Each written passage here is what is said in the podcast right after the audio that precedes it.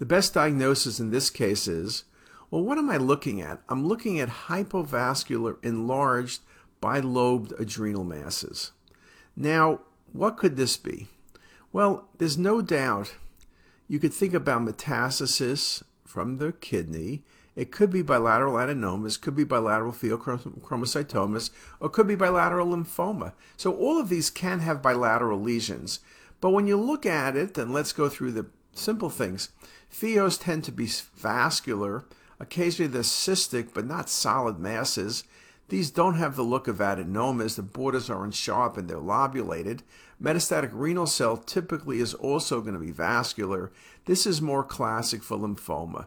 Bulky masses in the adrenal glands. It can be primary adrenal lymphoma, which is often larger, or it can be part of multi-organ involvement. I don't see much else on these two images, but this was lymphoma.